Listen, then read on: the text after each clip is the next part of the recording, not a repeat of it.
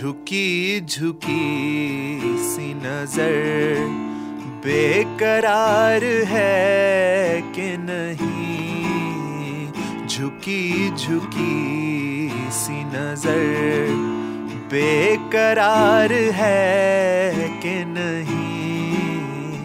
दबा दबा सा सही दिल में प्यार है कि नहीं?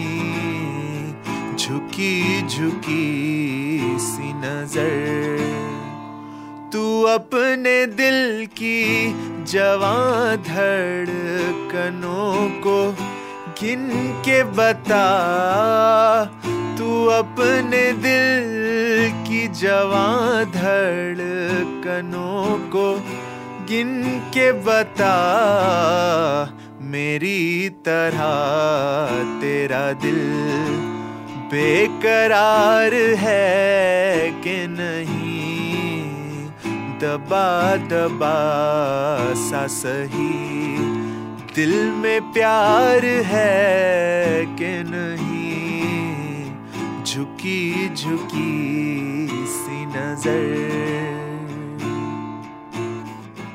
कैफ़े आजमी की नज्म और अर्थ फ़िल्म का ये गाना जो अभी प्रतीक लिधु ने परफॉर्म किया है इसी से हमने इस पॉडकास्ट की शुरुआत करने का फैसला किया है।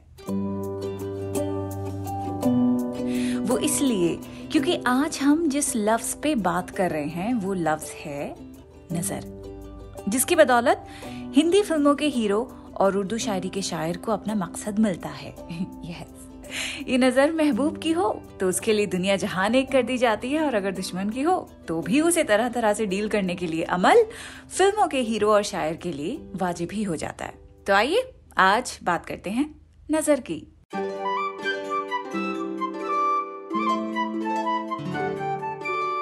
द क्विंट पे आप सुन रहे हैं उर्दू नामा, मैं हूँ फबीहा सैयद। नज़र यानी विजन आँख ओपिनियन किसी को देखना, या फिर इवल आई कहते ना, खुदा तुम्हें नजरे बद से बचाए। इट मीन्स खुदा तुम्हें ईवल आई से बचाए। तो ये सब नज़र के मुख्तलिफ़ मायने होते हैं। एक एक करके आपको एक्सप्लेन करते हैं। मान लीजिए, कोई ये कहे कि भाई मुझे दिल्ली जाकर सिर्फ़ स्ट्रीट फ़ूड खाना पसंद है। मेरी नज़र में दिल्ली का लुत्फ लेने का जो सही तरीका है, वहाँ के खानों का जायका लेना है। So in this person opinion Delhi घूमने का सही तरीका है। यहाँ के खानों से पहले वाकिफ हूँ। अच्छा नज़र के बारे में बड़े बूढ़े ये भी कहते हैं कि कोई भी खुशी की बात सुनकर एकदम से खुश नहीं होना चाहिए। खुशी का इजहार टोन्ड डाउन होना चाहिए, वरना कई बार दूसरों की तो लगती लगती है नज़र, अपनी भी खुद की लग जाती है। Does this make sense I don't know बड़े बूढ़े कहते हैं। बहरहाल, नज़र के मुख्तलिफ़ कॉन्टेक्स्ट में से कुछ तो आपको अभी हम बता चुके हैं। कुछ पॉडकास्ट में आगे जैसे जैसे अशार पढ़ते जाएँगे वैसे वैसे आपको और मजीद बताते चलेंगे। तो शुरुआत करते हैं बशीर बद्र के इस शेर के साथ, जिसमें वो नज़र के बारे में अपने शदीद फोकस के तौर पर लिख रहे हैं। जिस दिन से चला हूँ, मेरी मंजिल पे नज़र है। जिस दिन से चला हूँ, मेरी मंजिल पे नज़र है। आँखों ने कभी मील का पत्थर नहीं देखा।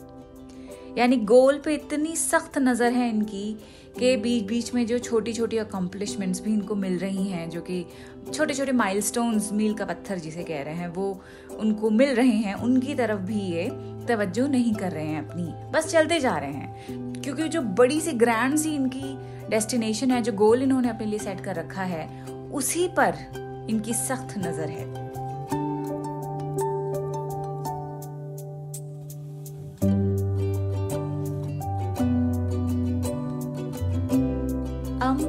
लेकिन कुछ एक्सपर्ट्स ये कहते हैं आई मीन शेयर असाइड अगर हम सिर्फ़ फोकस की बात करें कि आपकी गोल पे नज़र होनी चाहिए, कि जर्नी पे होनी चाहिए तो कुछ एक्सपर्ट्स का मानना ये है कि आप सिर्फ़ गोल ओरिएंटेड अगर रहेंगे तो हो सकता है आप गोल तक उतना ज़्यादा आसानी से ना पहुँच पाए।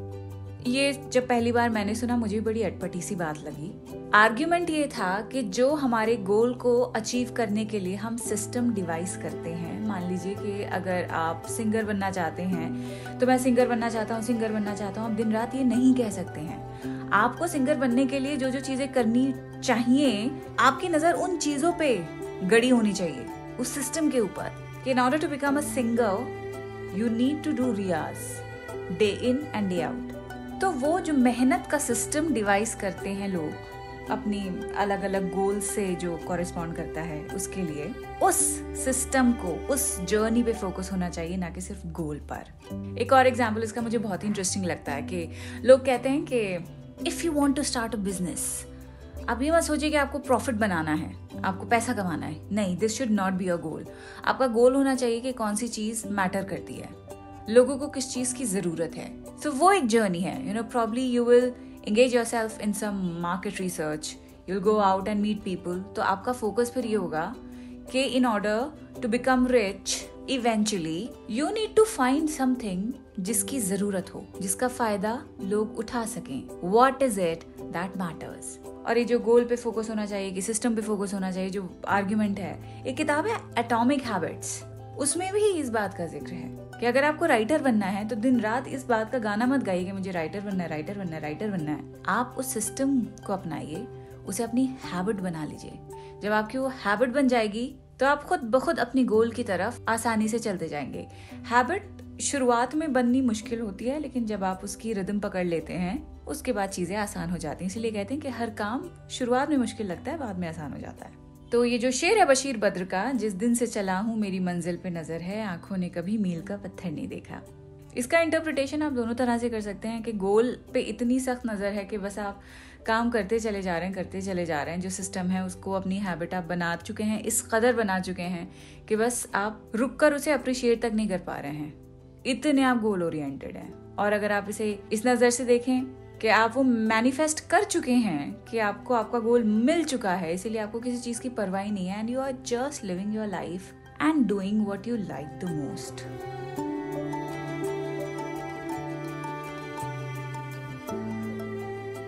अब आते हैं मिर्ज़ा गालिब के इस शेर पर, जिन्हें कोई सूरत यानी कोई स्ट्रैटेजी कोई रास्ता नहीं मिल पा रहा है अपनी परेशानियों से निकलने का। कोई उम्मीद बर नहीं आती कोई सूरत नज़र नहीं आती। किसी सूरत का नज़र आना, इसका मतलब ये नहीं है कि कोई शक्ल आपको नहीं दिख रही है किसी की भी। तो यहाँ पे नज़र आना का मतलब है कि मुझे कोई आइडिया नहीं मिल पा रहा है। ब्रेन फॉग हो चुका है। परवीन शाकिर का आप ये शेर सुनिए? इसमें जो महबूब की नज़र होती है, प्यार मोहब्बत वाली जो नज़र होती है, रोमांस के कॉन्टेक्स्ट में जिस नज़र के बारे में लिखा जाता है उसकी बात हो रही है कि एक महफिल है और उस महफिल में आपको कोई पसंद है you are constantly looking at them through the corner of your eye और अगर वो भी आपको लगातार देख रहे हैं तो उस वक्त क्या महसूस हो रहा होगा? वो कैफियत बयान की है परवीर शाकिर ने इस शेर में। लिखती हैं, सबसे नज़र बचा के वो मुझको कुछ ऐसे देखता, सबसे नज़र बचा के वो मुझको कुछ ऐसे देखता एक दफ़ा तो रुक गई गर्दिशे माह साल भी।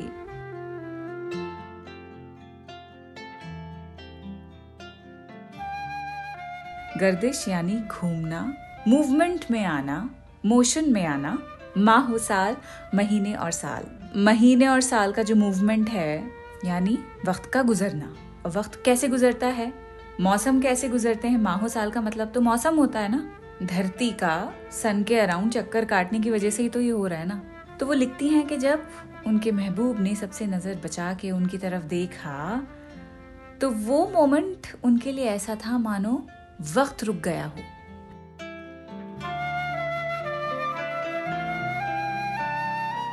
अब साहिर लुधियानवी की एक नज्म का बहुत खूबसूरत हिस्सा आपको मैं सुना रही हूँ उस पर भी नज़र की बात की जा रही है।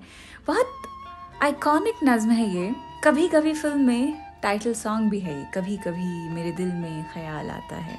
लिखते हैं, ये तीरगी जो मेरी जीस्त का मुकद्दर है, ये तीरगी जो मेरी जीस्त का मुकद्दर है, तेरी नज़र की शुआओं में खो भी सकती थी। तीरगी यानी अंधेरा। जीस्त यानी ज़िंदगी।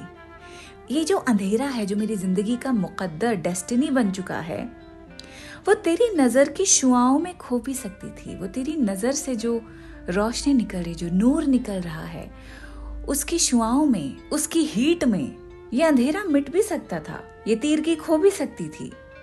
अजब न था कि मैं बेगानाए आलम होकर तेरे जमाल की रानाइयों में खो रहता।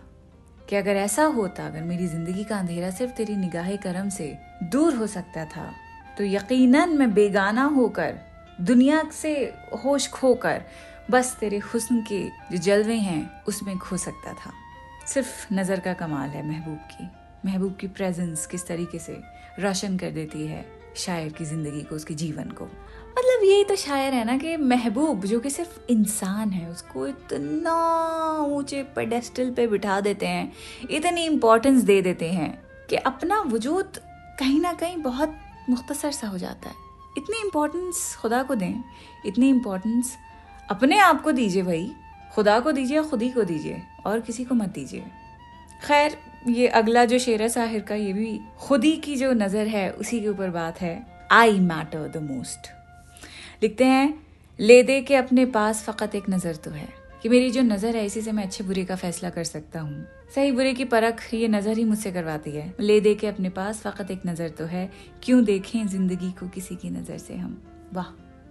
अब ये जो मैं कह रही थी ना कि अपनी नज़र आप खुद पे रखिए, खुद ही पे रखिए, खुदा पे रखिए, कहते के साथ ही फैज़ का एक शेर जहन में आया है। फैज़ की एक नज़म है, उसके दो अशार बड़े खूबसूरत हैं। लिखते हैं कि, आखिर तो एक रोज़ करेगी नज़र वफ़ा। आखिर तो एक रोज़ करेगी नज़र वफ़ा। वो यार खुश खसाल सरे बाम ही तो है। खुश खसाल, वो इंसान, वो एंटिटी जिसमें बहुत ही अच्छी खूबियाँ हों, अच्छी बातें हों गुड क्वालिटीज़ हों।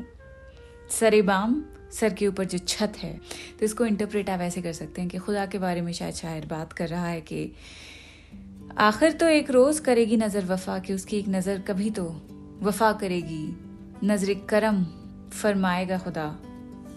वो यार खुश खसाल सरे बाम ही तो है। वो हमारे ऊपर, हमारे पास ही तो है। हमको देख तो रहा है, कभी ना कभी तो हमारी तरफ़ भी वो नज़र करेगा।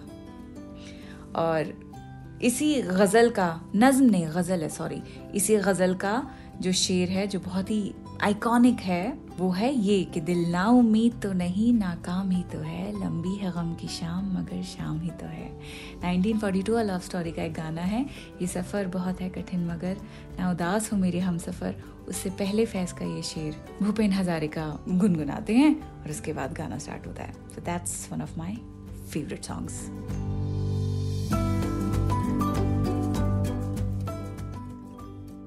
शायरी किस तरह से थेरेपी देती है, उसका एक बहुत ही नफीस एग्ज़ाम्पल अब मैं आपको सुनाने जा रही हूँ। वसीम बरेलवी साहब लिखते हैं, उसूलों पर जहाँ आँच आए, टकराना ज़रूरी है। यानी प्रिंसिपल्स पर अगर कोई भी अटैक करे आपके, अगर भिड़ना है किसी से कॉन्फ्लिक्ट करना है तो कर जाइए।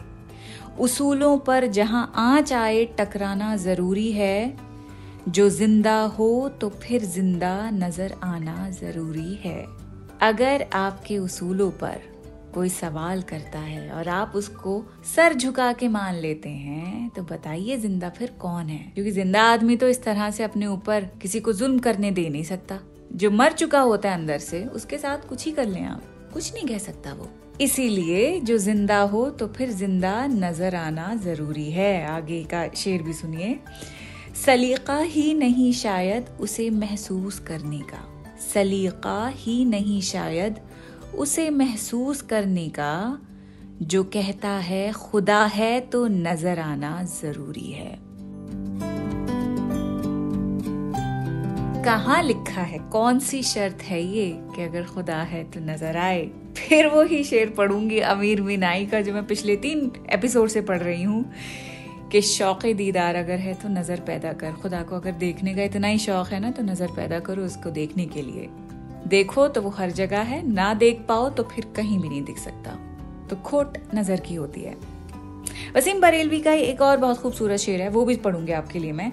लिखते हैं कि आसमान इतनी बुलंदी पे जो इतराता है, आसमान जो इतना ऊँचा है हमारे सरों के ऊपर, जो अपनी बुलंदी पे इतना इतराता है, भूल जाता है, जमी से ही नज़र आता है। अब फैज़ अनवर की बारी है। इनके भी आपको लगे हाथ दो अशार सुनाते हैं, लिखते हैं, हर मुलाकात पे महसूस यही होता है, मुझसे कुछ तेरी नज़र पूछ रही हो जैसे, कोई फरियाद तेरी दिल में दबी हो जैसे, तूने आँखों से कोई बात कही हो जैसे। ये गाना भी याद आ गया होगा आपको। तो नज़र की तो ये बात हुई कि नज़र आप जहाँ डालेंगे कुछ ना कुछ सीखने को मिल ही जाएगा। नज़र की ताकत ही यही है कि नज़र कभी रुक नहीं सकती है और ना ही कभी आपको रोक सकती है। अपनी रुकावट हम आप बनते हैं और इल्ज़ाम किसे देते हैं? हालात पे, अपने पास्ट पे, अपने प्रेजेंट पर नैरो नज़र की वजह से। तो नज़र का जो दायरा है, वो अपना आप बढ़ाइए, कुशादा कीजिए। फिर देखिए आपको क्या कुछ नहीं दिखता। नहीं ये सिर्फ़ मैं आपके लिए नहीं कह रही हूँ, अपने लिए भी कह रही हूँ।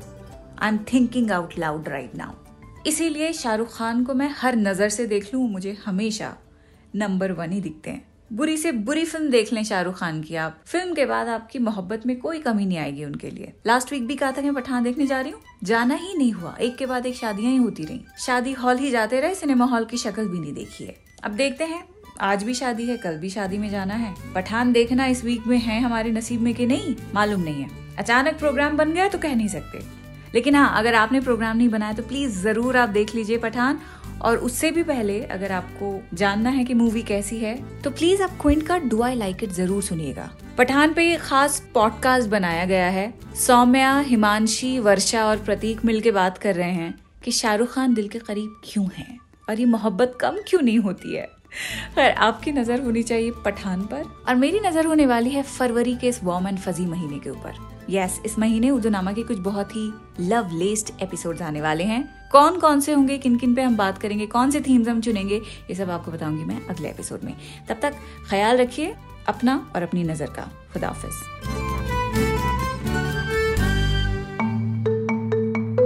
आप सुन रहे थे द क्विंट का पॉडकास्ट